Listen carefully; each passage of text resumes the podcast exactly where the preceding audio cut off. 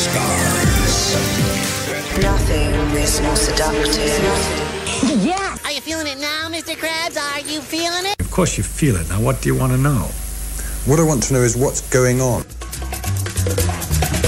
I think it's time to blow this scene. Get everybody in the stuff together. Okay, three, two, one, let's jam. Good evening, ladies and gentlemen. We've got a great show for you tonight. Let's get right to it. All right, welcome to the Big Electron here on KCU 88.1 FM. Thanks for listening. Uh, we have a great show for you today, and we actually have another um, guest slash host slash something uh, with us today. So it's four of us. Uh, Yay. yay! So welcome. Hi. Hi there. Hi, Jackie. Hi, Anahita. Hi, Madeline. Hi, Mom. Uh, so yeah, if you could introduce yourself and tell us a little bit about, uh, well, first your name. My name is Adam. Your name is Adam. Hi, Adam. And uh, what do you do here at Mizzou? Well, I am a scientist, or at least I'm a scientist in training. I'm a PhD student in the biological sciences program, and I study chromosomes, or specifically what happens when you have the wrong number of them, which is something that's commonly found in in uh, several human medical conditions. The most famous one being Down syndrome. Um, but we're not studying this in in human beings. We're studying it in corn. Uh, because corn really doesn't mind how many chromosomes you give it, and we can use that to study exactly what happens at a really small scale level, um, to uh, to see where things go wrong when you vary the number of chromosomes in a bad way. So Awesome. That's Who's the what I'm- professor that you're working with I work under uh, the supervision of Dr. James Birchler, in the Department of? biological sciences. There you go. All right, awesome. Well, great to have you here. Thanks for being here with us today. Thanks for letting me barge in. All right. So before we get started, just to remind you that if you have any comments, questions, or um, things that you want to hear about on the show, you can call us here on studio. Call or text here on studio at 573-882-8262. You can also find us on our Facebook page where we are the Big Electron. So let's go ahead and get started. Uh, Madeline, you have something very, very cool to share with us. Yeah, so I found this awesome um, article recently, and um, to kind of introduce this, I want you to imagine going to the doctor, and the doctor comes up and says, I have some bad news. You've been diagnosed with cancer. And then he says, The good news is, I have this new treatment. It's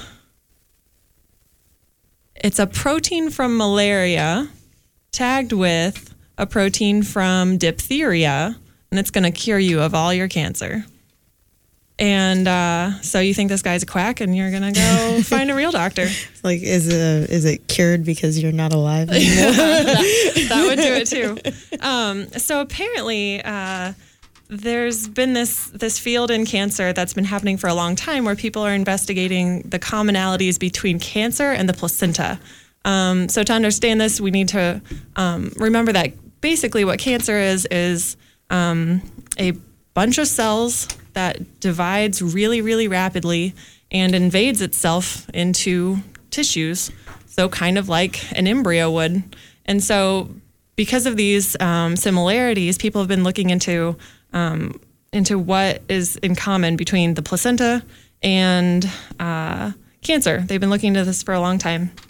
And so, um, this group recently um, published in Cancer Cell, um, and what they had found is that they scientists had already known that um, malaria, the um, tropical disease that um, infects red blood cells, what happens in in that disease is that um, in order, so normally if you get infected with malaria, your body tries to take care of that by um, by pulling all your red blood cells through the spleen and cleaning out the ones that are infected. Well, the the um, the malaria doesn't want that, so it, it has a protein that kind of anchors it in the placenta. Um, it seems like kind of an odd place to anchor yourself, in my opinion. Uh, but uh, so anyway, this group of researchers has figured out what protein that is that anchors it, and um, they were able to show that um, yes, it binds in the placenta, but it also binds highly specifically in these tumor cells. And so they looked at these in um, a whole bunch of different types of cancer, and um, it was able to identify the cancer cells, but not the healthy cells. Um, and and then they go ahead and try their little therapy where they they fuse a diphtheria toxin on there, and the diphtheria toxin all it does is kill everything it can kill. Um, and so obviously you want that to be highly specific. Very much Probably. so. Yeah. Um, and so yeah, when they do this, they they put it in some mice, and they had some. Um, these mice had tumors. They tested several different types of cancer. There was there was one that it wasn't really effective for, but um, all these different types of cancers, whether they are originally originating from um, this tissue or that tissue, this cell type or that cell type, um, it was able to find them and kill them. And uh, yeah, it was pretty cool. So malaria is making a useful contribution to the fight against cancer. For once. Yep. Now, are they using? Um, for uh, where is this group from? Or Um, I me imagine it might be a collaboration, of many groups, but yeah. Um, it didn't print off on my on my um, printer. Oh no. Oh, here it is. Um, some of them are from Canada, Vancouver, um, British Columbia, Denmark. Yeah, the Ooh, UK, the the US. Yeah, they are all over Yeah. the place. which is expected in, in something as big as this project. Oh, yeah. Uh, a lot of collaboration happening. Uh, you got to bring in people from different fields that understand different things and combine them all into this. Now, when you say malaria, now are they using exactly the virus, or are they using like a part of the virus, like the key part that they identified to be cure, not curing, but of, um, treating these cancer cells? Yeah, so they're not using the whole thing because yeah, that would be really scary, right? Um, Yeah, that would be Definitely. malaria. Um, no, they've just uh, they've identified this one uh, protein, and they actually use a recombinant version of that. So they've they've altered it slightly, um, but it still binds in exactly the way that it would in nature. And so, um, So, What okay. does the alteration, the slight alteration, do exactly? Oh, they don't really say. Um, I don't. I don't think it would do anything particular. Um, in the case, you wouldn't necessarily worry about this. Um, So when you say re- recombinant protein, uh, what you mean, what we mean by this is we, uh, thanks to gene sequencing, we sort of know what uh, how the protein looks, and so they've identified this sort of active part that it's or necessary part of the protein that is.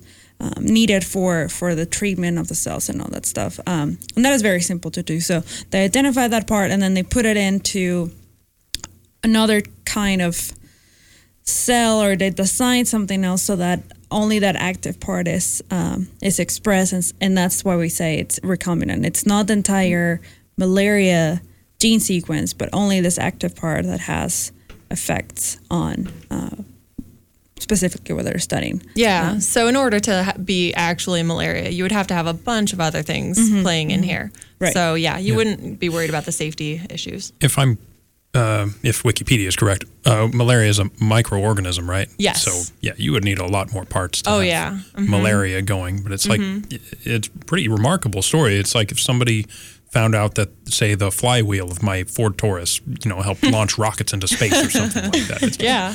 totally weird that they were able to pick this one protein out of. Oh this. yeah, it's a really creature. impressive, a really impressive paper, and um, I, I just wanted to point out that the specificity is really awesome. Um, I think a lot of people are pretty familiar with chemotherapy and radiation and things like that in, in um, treating cancer, um, but those are highly not specific.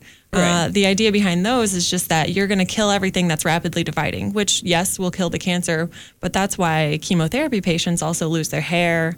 Um, they they they have There's skin the issues. skin issues, Yeah. mhm. So which are the cells that are rapidly dividing Exactly. in your body um, even when you're a healthy human yeah. So it's great to have something that will target these cells without you know hurting the rest of. Right, and which is something that has taken a lot of attention uh, in developing better cancer treatments. Um, there's a lot, a lot of research going on in, in cancer treatments, um, and a lot of it focuses on the selectivity of it, um, just because one you would you would need a less less amount of a dose Oh yeah. because it targets specifically that cancer cell, um, and then also the patient would not. Hopefully, that's that's the plan. Uh, it wouldn't suffer as much as with the current available treatments. Yeah.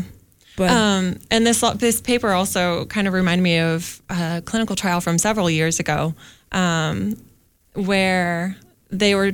It was kind of this a similar thing. Um, these patients have cancer in the blood, and the in like the the T cells in the blood. Um, and what are T cells? T cells are the um, the cells that are your immune system. Basically, they're part of your immune system, um, and so they they carry out all these different functions of your immune system. And um, so these patients have have cancer in their blood, and uh, so what happens to infect T cells but HIV? so yeah, so it um, is able to it not only infects those cells, but it reprograms them. Like that's what HIV does in um, an HIV positive patient is it's hijacking the cell and using it to do its own bidding. And um, so in this case, they uh, they reprogrammed that HIV to kill itself, basically. And so once it gets in those um, cancerous T cells, it annihilates them. Um, so yeah, I don't know. It's just a really Annihilates them. yeah. That's the word we want to use. This is really great. Finding some, you know, terrible illness and using it to attack another terrible illness. Yeah, yeah. Pretty cool idea. Have them face off against each other. Maybe they'll be distracted and we can get Yeah. away. Two Yeah. negatives make a positive. And I think the best part about this specific project is that it worked in many different cancers. Oh yeah. Um, because we see a lot of, oh yeah, we developed this drug or we developed this compound or series of things or we found this particular protein, but they only work for a very, very specific type of cancer. Yeah. And only on their like even certain conditions. So Yeah. this is it, it can be like widely used. which is also nice for you know the pharmaceutical companies are the ones who would be developing these things Mm-hmm. and so um, if they can develop one that treats all these different things then they have to spend a lot less money to develop it and in theory um, they would have to charge a lot less to be Right. um, to be administering these so yeah it's it's a good thing all around It's and, and it's selective. So Mm-hmm. selective apply to many different cancers. Mm-hmm. That's awesome. Yeah, and we know about it. So hopefully, hopefully this uh, this was recently published, right? Yeah. So from going from a scientific paper to the clinic, it's about very it's long years. time. It's years, years for it. Uh, but I don't know. Hopefully, uh, I heard the U.S. was involved in there, and I know the NIH and the FDA have this fast track program where they, if they see something, um, generally it takes about 10 years, but if they see something that could help bring, um, you know, some, some health issues down, then um, they would fast track it and we'll see it in the clinic sooner than, than those 10 years. So yeah I don't know. Hopefully, hopefully this is this is something that gets fast tracked. Yeah. If nothing else, it was a really cool paper, and I'm sure Mm-hmm. this kind of research can, you know, spur off a whole lot of other um, really correct. interesting ideas. Right, right. Absolutely. All right, awesome. So we'll go on a first musical break and then we'll be back with some dinosaurs. You're listening to the Big Electron here on KCU 88.1 FM. All right, welcome back to the Big Electron here on KCU 88.1 FM. Thanks for listening. Yes, that was What It's a Quadruped by the National Science Foundation, which funds a lot of the research that we do um, here at Mizzou and in a lot of public universities as well. National Science Foundation, the National Institutes of Health, um, and then other fields, um, NASA and Department of Defense, and so on and so forth. They fund stuff. So, Anahita, Yes. Do you want to hear about dinosaurs? not really, but I'm just what do you have for us? Well, What's new in the world of the dead? well, nothing's new in the world of dinosaurs, but I'm just kidding. Of the extinguished? Um, so there is a set of dinosaurs called sauropods, and these are they have long necks and long tails, and they tend to be herbivores. and so, this week at a meeting for vertebrate paleontologists, Ooh. I know, very fancy. um, some interesting talk was being done about uh, sauropods, specifically the Apatosaurus, um, which is a cousin of the Brontosaurus. For those of you who um, are fans of Jurassic Park, the Brontosaurus in the er, uh, original movie sneezed on the little girl. Um, that's how I remember that. Anyway.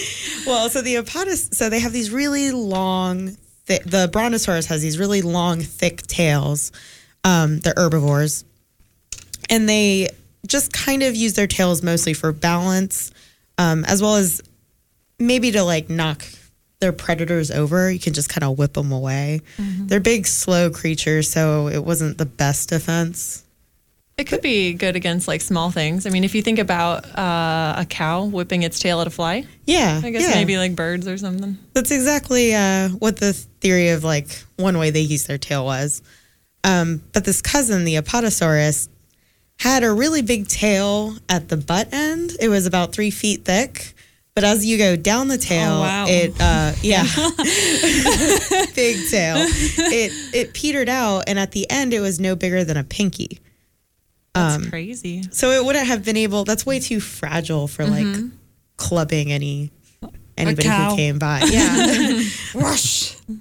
So, uh, like 20 years ago or something like that, the theory that this tail was being used to create a sound. So he, they would whip their tail, and the resulting sound would scare away predators. That came about about 20 years ago, but there was no way to prove it um, until now. So that's where the new comes in.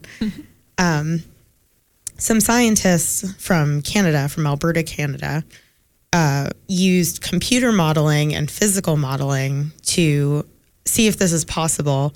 And what they found was that the whip sound can be made and um, actually is probably really effective because it would move more than 800 miles per hour, which would break the sound barrier. Wow. Yeah, isn't that crazy? Mm-hmm. So this this whip sound would break human eardrums. Definitely, if I was a predator and I was around that thing, I'd get out of Uh-huh. there. I don't think you would be a predator to begin with. I'm ferocious. So this well, is, those things were huge. Yeah. So, yeah. so this is like a combination of Jurassic Park and the Indiana Jones movies, where he's got the, exactly. the bullwhip. Um, someone needs to tell Steven Spielberg about this immediately. I see like a combo movie in the making. Absolutely. yeah, it was just really cool. So like, and it also kind of shows how long, you know, science can take. That theory has been around for.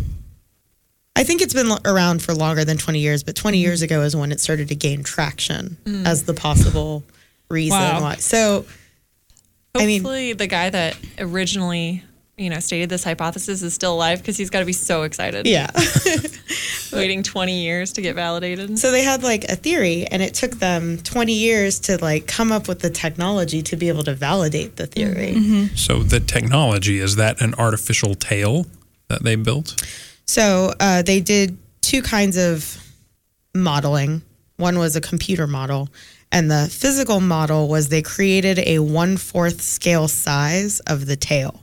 One fourth is still really huge. Yeah, that's Yes. gigantic. Still. So as opposed to, so it was 20 kilograms, okay. Um, which would, wait, that's not one fourth. Hold on. this is Well, maybe conflicting it wasn't in weight. Oh, sorry. The scale was one fourth, but then they also made a full size scale of the whole dinosaur. Wait, what? so they created a dinosaur. And no, not a full size. Sorry, they used a scale model so they all over created, the place. they created a mini this- dinosaur. They u- created a mini dinosaur which weighed 20 kilograms. Still pretty cool. Um, and for every 20, or yeah, the total model mass was 20 kilograms, corresponding to a mass of 1,306 kilograms. So that seems small still for a dinosaur. For a dinosaur. 160 kilograms? Uh, 1,306 kilograms. Ah, A couple tons. a couple of tons. Yeah, that does seem kind of See, small. maybe it's a baby apatosaurus. but yeah, they definitely did not build a dinosaur. that Okay, was going to be too much. Bummer. What, what what they could do is they just do it in the computer, right? Right. Then, so the uh, computer did get- full. They used this model to kind of get an idea of how plausible it would be, and then scaled up using a computer. So in the model, they they'd probably just heard whoosh, Yeah, but when you mm-hmm. multiply it, yeah. it is. I just think it's crazy that it was supersonic. Mm-hmm. I suppose it's it's probably for the best that they didn't build an actual model of a dinosaur tail that could burst a human eardrum. Mm-hmm. Right. Um, although Those scientists would not have been happy in the end. Wait, so what was the name of the dinosaur again? Apatosaurus. A P A T O Saurus. Okay. Yeah, cousin of the Brontosaurus. And so this was the name of the um, the talk. I thought was funny was supersonic sauropods Very because that's the catchy. kind of yeah. like look at those paleontologists go, being all quirky and catchy. there's nothing scientists love more than alliteration. It's true. Absolutely. It sell it definitely sells the science a little more. The name of my paper was Targeting Human Cancer by Glycoaminoglycan Binding Malaria Protein. Slightly Well, less well, we for know those of us we know don't targeting, we know malaria, right? What, Yeah. what else? Cancer. We know human Yeah, cancer. Yeah. yeah, yeah. yeah. It's just that one. Just word. that one big word. And and speaking of titles, um, I was gonna make the announcement at the end, but I'll, I'll just jump in right now. Um, there is a competition happening next weekend called the three three minute thesis competition, where um, PhD candidates are going to be talking about their research under three minutes, and they have to say it in terms that are understandable to uh, to the general audience, people that are not Everyone. to everyone. Yeah, um, not only a science community if they're scientists, um, but to anybody uh, to be able to understand it. And the cool part about it is that you three are participating in the competition. Yeah. Anahita, Madeline, and Adam will be in the competition. Um, if you, the public, you, the listener, are interested in attending, uh, the final event will be uh, next Saturday, October 24th, in the Student Center, second floor, the Leadership Auditorium at 4 p.m. There will be six finalists, and again, they all have three minutes to. They each have three minutes to talk about their research.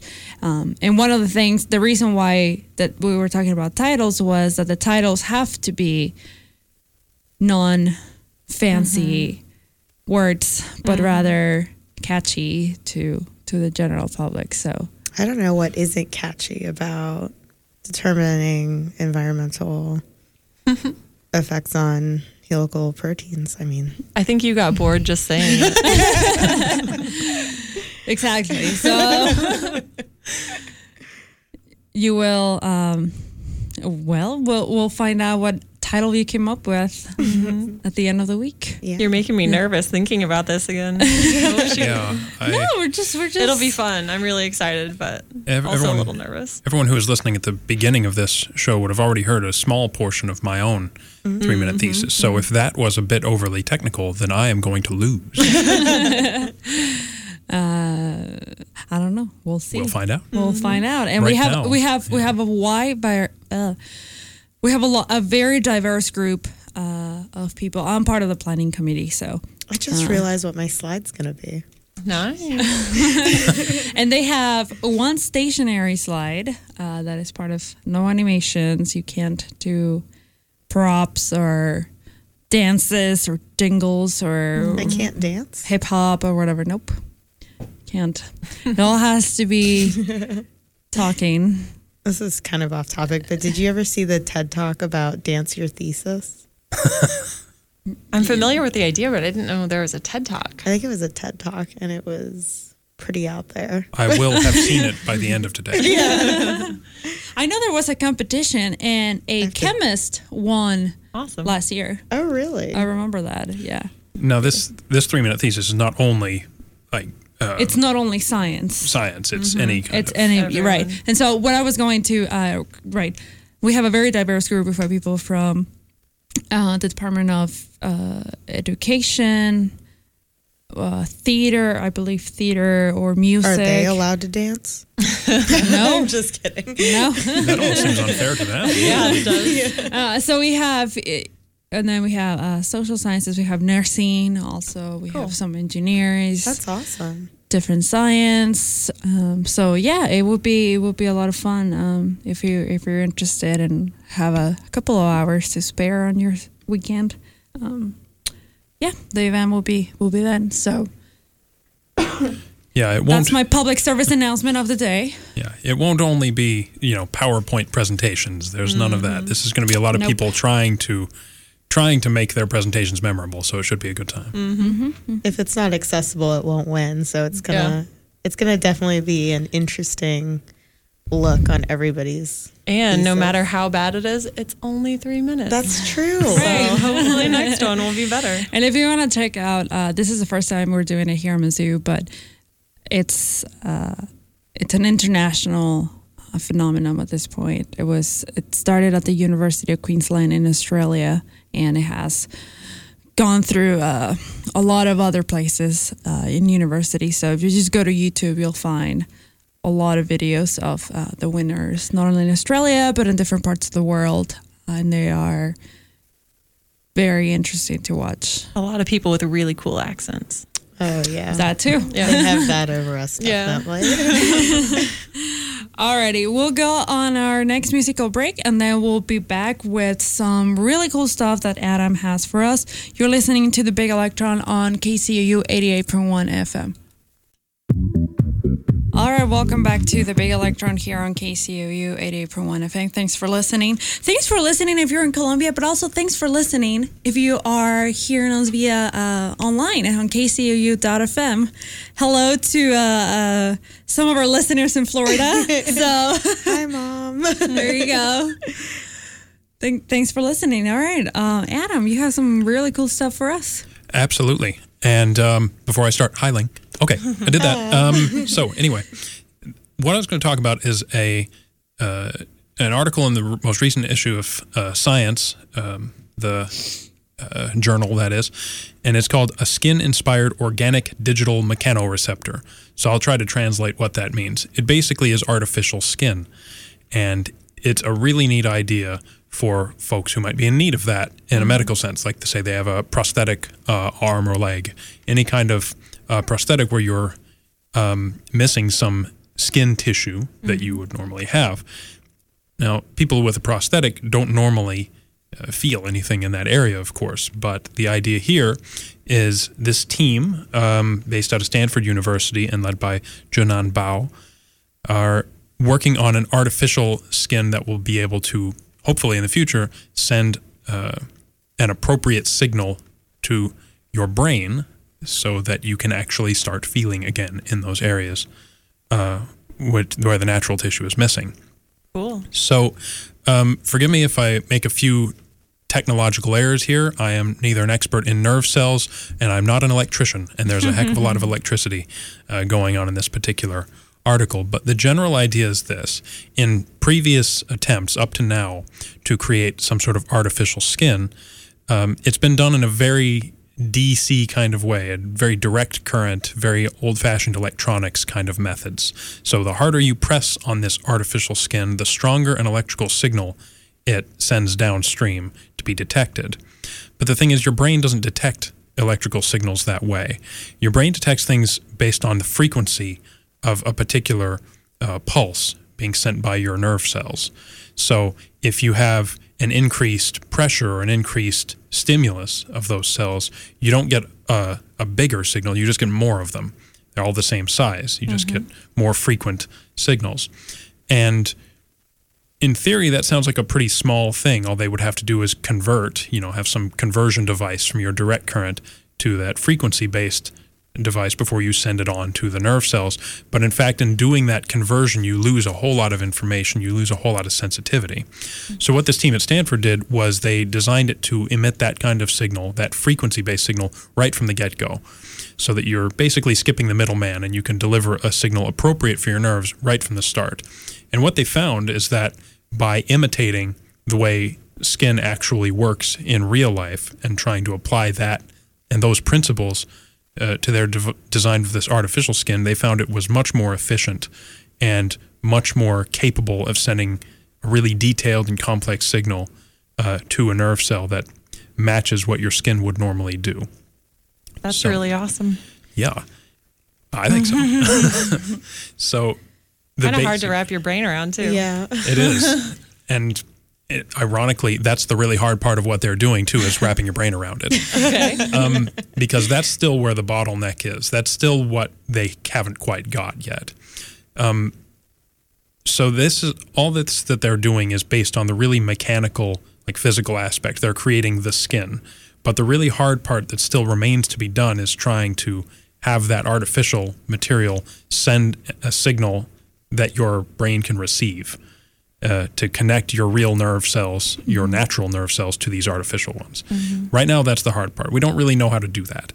So, what they did in this paper, when they said we want to prove that a, a biological system can uh, can receive that, was they used some mouse brain tissue uh, with photoreceptors, that is kind of like your optic nerve, and they had their um, artificial skin system send the signal as light uh, based on an LED Cool. um, and and that works. They could get the the mouse brain tissue to respond uh, to it, but you can't really do that in a human being. Uh, that's not really going to work uh, in a medical sense. So that's still the part that mostly remains to be done. But they have established that in theory this can uh, can do the job, and it's a, a big improvement and a big leap forward in terms of the artificial skin that will hopefully someday be used to restore feeling uh, in people's missing And- tissues. tissues and, and, and limbs maybe Yeah. sort of Yeah. develop so is this um when, when you were saying that they're, they're trying to kind of reactivate the sensing of whatever right Yeah, the, the, the skin the, the artificial skin that they had was this did they mention anything that they're trying to implement this skin so that the missing limb is part of that, or is it just so that you have, so that the patient has uh, recovery of feeling? So would it be for like burn victims versus the amputees? Mm-hmm. It could apply in, in theory in either situation. Okay. It's, yeah, it doesn't necessarily have to be a, a missing limb. It can be just missing uh, skin tissue where you, for for whatever this uh, reason, you no longer have any kind of nerve function in that regardless- area. Yeah, I would think even um, for like quadriplegics or something, you That's know, you have everything too. there, but it's just you know a severed nerve or something like The that. The connections are not there Yeah. anymore. Maybe make In- some new connections. Would in be theory. really cool.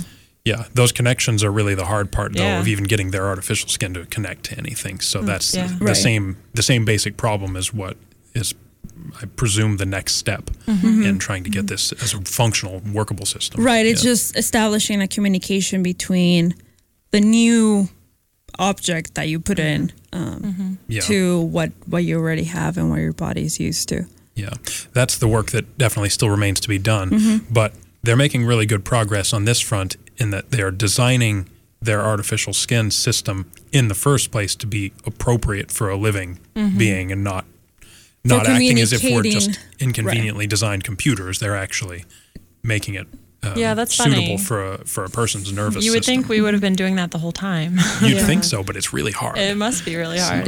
Yeah, and we don't understand a lot about brain anyway. The Yeah, brain or Pretty the connections or how.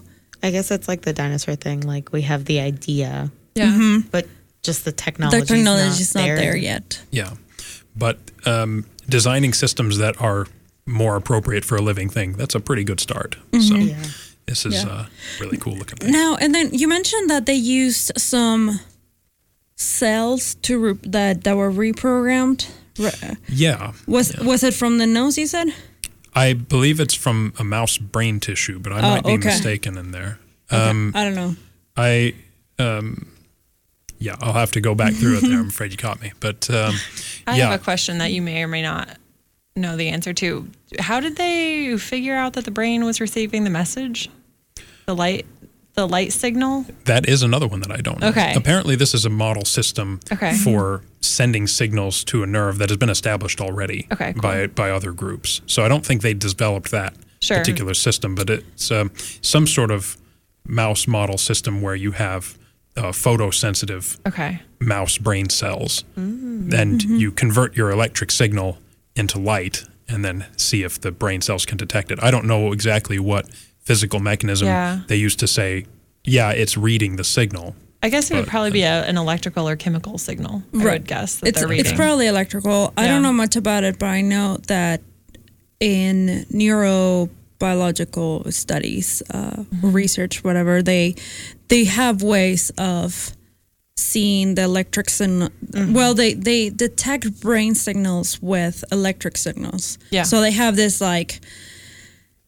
I don't know, screen that is somehow connected to the mouse, and then whenever they stimulate something, then they see like a bump and signal or something, and that for them, it's it's how they say yes, it reacted to it, even even if it didn't move or whatever. I Um, know that like light would sense. sensitive light sensitive neurons and things like that is a huge area of study. Mm-hmm. Like a, and a lot, I know we're veering away from the skin, but they also use it for like treating blindness.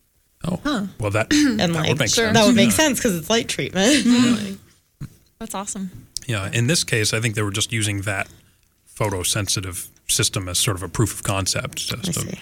But um, the really novel part of their work is the creation of this this skin system. The skin uh, system. the light sensitive stuff is pretty cool too. yeah, yeah, yeah, yeah, absolutely. But yeah, so if you're interested in uh, reading more about this on your own, the system is called DITACT, D I T A C T. That's their fancy name that they came up with because there's nothing scientists love more than catchy phrases and uh, alliteration and puns and all of those Acronyms. acronyms. Oh, yeah. We love acronyms. yeah, well, especially when you're in the lab, you're not gonna be saying the dye, whatever, whatever, whatever. You just say the DITACT. Yeah. I use this and that and that. Um, the reason I, I asked if it was a nose cell, it's because in adults, so we, we've heard about stem cells and how, you know, babies have all these cells that then are, then they get uh, sorted into you're going to become a heart, you're going to become this, you're going to become that. And we have, as an adults, we have very few stem cells, but some of them develop are from our noses. Um, And so that's a lot of, I've read a few papers where they used uh, stem cells that are from our nose mm-hmm. to, And that makes sense because your nose is pretty vulnerable. Like mm-hmm. anytime there's some sort of bad chemical, like how do you detect it from your nose? So yeah, you detect it, And, and I mean, everything that you're breathing in, your mm-hmm. cells have to, have to regenerate yeah, and they're bombarded. Yeah, they're bombarded. And so that's, that's one of the reasons why the nose has, still has, or, or they think that Sure. that's one of the reasons why the nose still has intact stem cells because they hmm. need to be regenerated on a very frequent basis. Hmm. Hmm. Interesting. Our The collective you know. response seems to be Very interesting. All right, so to finish up on the show, this was published in uh, Jackie just has to have the last word. no, I Just I lost it. Uh, Your fancy technology. Hasn't caught up with us yet. So, one of the things we heard a lot about, we're running out of fossil fuel, fuel, fuel. sure. running out of gas, and we need to come up with a better way to provide energy to the world. So, because one of the main things that, that we hear a lot is uh, solar solar cells Sure. um, solar powered cars like the Tesla car and many other um, devices that are starting to use solar power as as their source. Um, and so obviously you want to have systems that are more efficient that um, since this is a relatively new technology, we're still people are still looking at ways of developing more efficient systems for this. So one one of the areas of solar cell development comes from this uh, area of chemistry where they have a family of, of photovoltaic de- devices known as dye sensitized solar cells.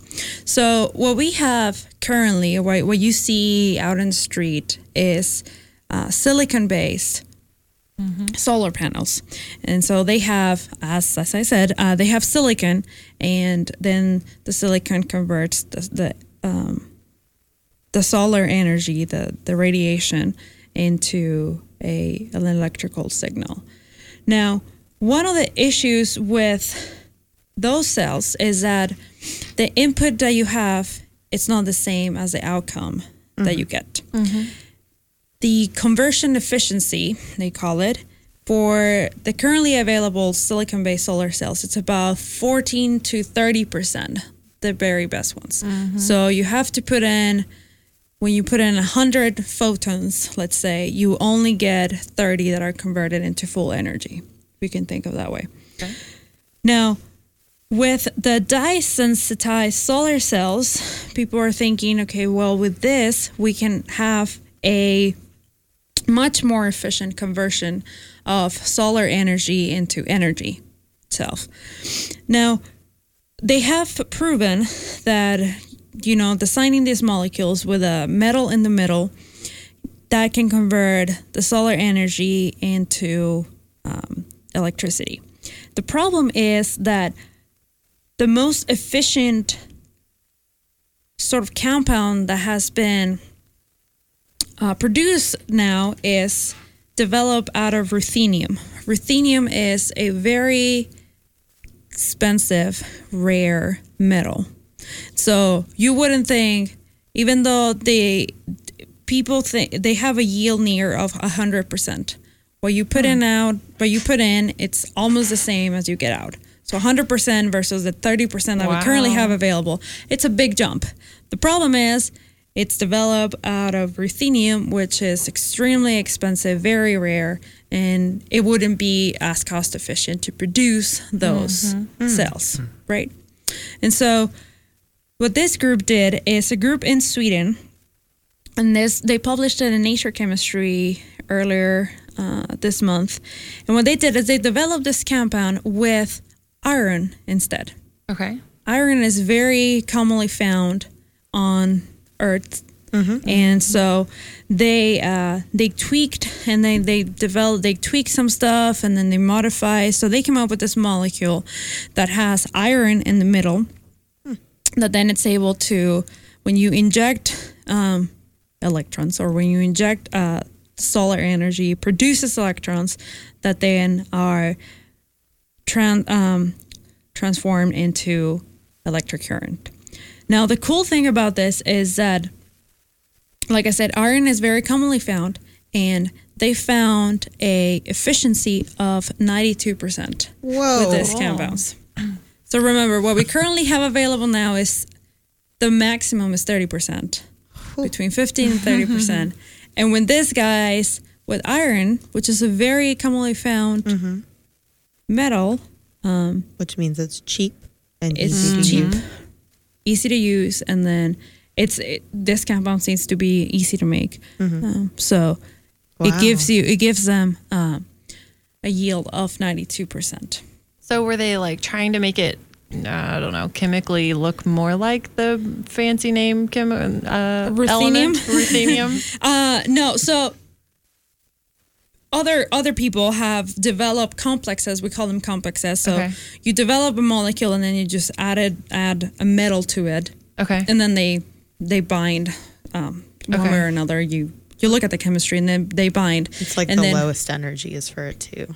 Oh, sure. To Yeah, uh, buddy system. Yeah, it's a yeah, kind of like a system. body system. Stays there, and then that's what helps. So ruthenium gives. Uh, they've developed uh, complexes where ruthenium, when you have a ruthenium complex, that one gives you 100%. Like I said, it's very expensive and all that stuff. So they were trying to figure it out. Okay, can we use another metal that can give us the same properties? Uh, And of course, the chemistry. I mean, if you have another electron or if you have another if you have another element it's going to be com- the chemistry will be completely different and so that's that's why um, developing this compound for iron was very important because it gave almost the same amount of efficiency as the ruthenium compound did That's really cool. Well, 92 is a heck of a lot larger number than uh, than 30 something. then 30% yeah Yeah. yeah and we know our math. I, I know math. I'm good at Solar cells to die for.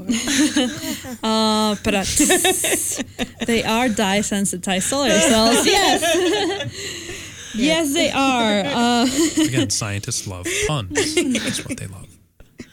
Yeah, and and something also cool that they found is that the this complex has a longer lived energy. Um, so it, the the production of it it's a little bit longer than um, high energy because a lot of uh, also one of the setbacks is that a lot of the cam- currently available camp um, materials for for solar cells are that you have to we call it excite so you have to like promote an electron make it It's like you give it enough energy. you give it yeah you have can run up the Like a caffeine stairs. boost. yeah like a caffeine boost and then you get your electricity so Okay. you still like Oh, have sure. to give more energy to oh. get your electric energy back and so this one they just put it hmm. out there in the sun hmm. and then it started producing Wow. Wow. a 92% yield so hmm. So it's like a car without a starter.